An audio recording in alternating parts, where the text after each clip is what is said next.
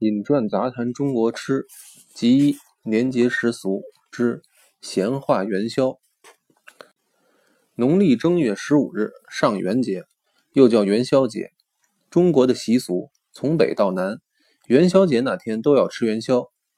吃元宵来源甚古，据说从北宋时代就颇为盛行。不过最初不叫元宵，而叫福圆子，到了明朝才改叫元宵的。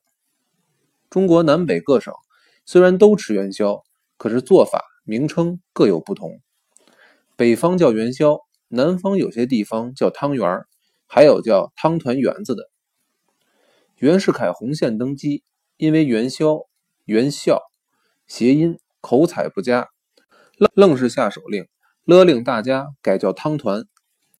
北平九龙斋没留神，写了一张新添十锦元宵的红纸条在门口。还被军警督察处传了去臭揍一顿，一时传为笑谈。北方卖元宵只有甜的，元宵馅儿不是白糖、桂花、芝麻、豆沙、枣泥几种。南方花样可多了，鸡肉、菜肉、鸡油、什锦，花样百出。有位北方人初次到南方，有人请他吃鲜肉元宵，他认为江蜜小枣才叫粽。芝麻枣泥馅儿才是元宵，无论怎么让，绝不进口。他自命择善固执，其实是无此口福罢了。到现在，如果让年纪大的北方人吃菜肉元宵，他们还觉得怪怪的。笔者虽然生长北方，可是饮食方面绝不自设藩篱，有所偏袒。南方元宵是先擀好糯米粉皮子。无论咸甜馅儿包好搓圆，北方则把馅儿先做固体四方块，放在盛有江米粉的笸箩浸水摇晃，再浸再摇。元宵馅儿由骰子块沾上江米粉外衣，由方而圆。这种元宵圆则圆矣，可是板质而不松软。比起江浙元宵外皮的松糯，实在觉得北逊于南。北平正明斋饽饽铺有一种奶油元宵，馅儿里掺有奶油，煮出来的元宵自成心意，表里盈然。此外，还有天津续街贵顺斋的蜜馅元宵，纯用蜂蜜加上白葡萄干、青红丝，干质柔滑，别有一番风味。以上两种元宵算是北方元宵的俊品。至于一般元宵，凭良心说。北方元宵太粗糙，实在不如南方元宵细腻多姿呢。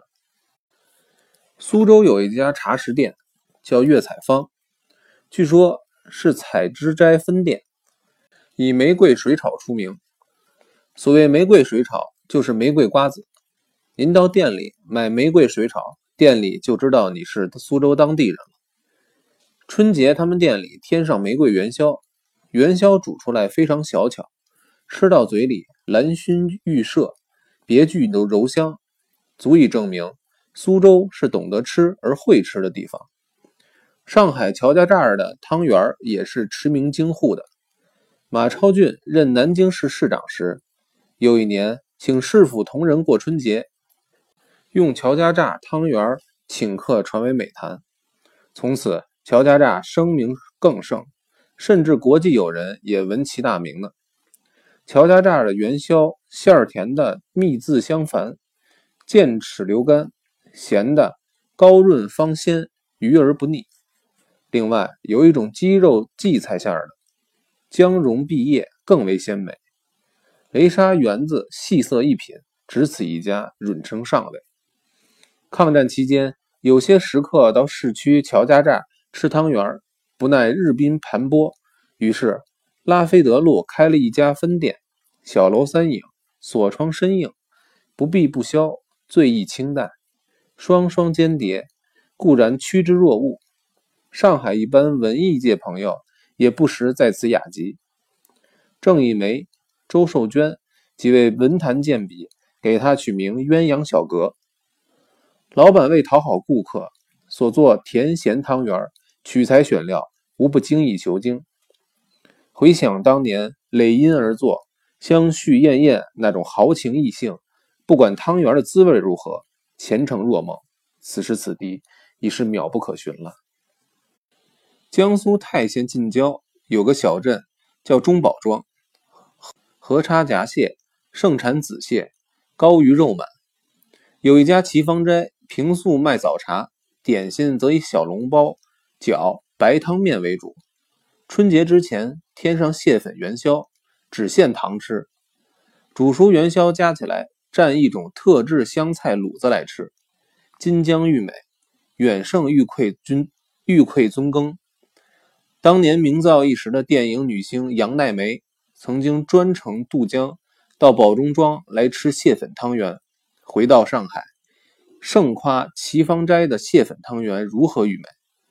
所谓陋巷出好酒，想不到荒村野店居然有这种绝味。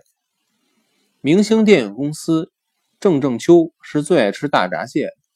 九牧中宝庄的熬蟹油出名，听了之后更是馋涎欲滴。可惜春节左右公司业务太忙，实在无法分身，于是特地派他少君郑小秋跟媳妇倪艳倪红艳过江到中宝庄去买来上海解馋。无奈齐方斋老板坚持这种蟹粉汤圆只限堂吃，向不外卖。后来经人打圆场，说了若干好话。并且告诉他是上海电影公司老板慕名而来，才破例卖了六十枚蟹粉汤圆，一罐香菜卤子。回到上海，虽然有几枚因舟车辗转皮破膏膏溢，味道已差，然而郑正秋吃过之后仍自赞不绝口，认为花费了若干川资，能够吃到如此精彩的汤圆，还是值得的。四川成都小吃既多且精。是可以跟北平媲美并称的。抗战期间，凡是住过成都的人，每逢上元佳节，一起一吃元宵，没有人不想到赖汤圆的。他家原本是总府街毫不起眼的一家小吃店，楼下是仅可容七厨房带铺的格局，楼上是包汤圆的作坊。包好的汤圆用木质的提篓从楼板上的方洞里降落下来，绳子上系着几只小铃铛。叮当叮当，通知楼下灶上的人接住。比起现在台湾饭馆出菜用音乐电铃叫人，那简直落伍多了。赖汤圆鸡油汤圆馅子确实用纯净鸡油，汤圆咬开馅儿里有一层莹如玻莹如玻璃的透明油脂，味儿轻而俊，入口能觉出绝非猪油。台北去年有一家汤圆以成都赖汤圆为号召。慕名前往，全都失望而回，不久也就关门大吉了。现在台北随时随地都有元宵可吃，或摇或包，馅儿种类也颇齐全。可是您要吃一份细色一品奶油蜜馅儿，或是乔家寨赖汤圆一类的元宵，那是梦想。不知内地还能不能吃到早年那种芬芳似桂、高润芳鲜的元宵了。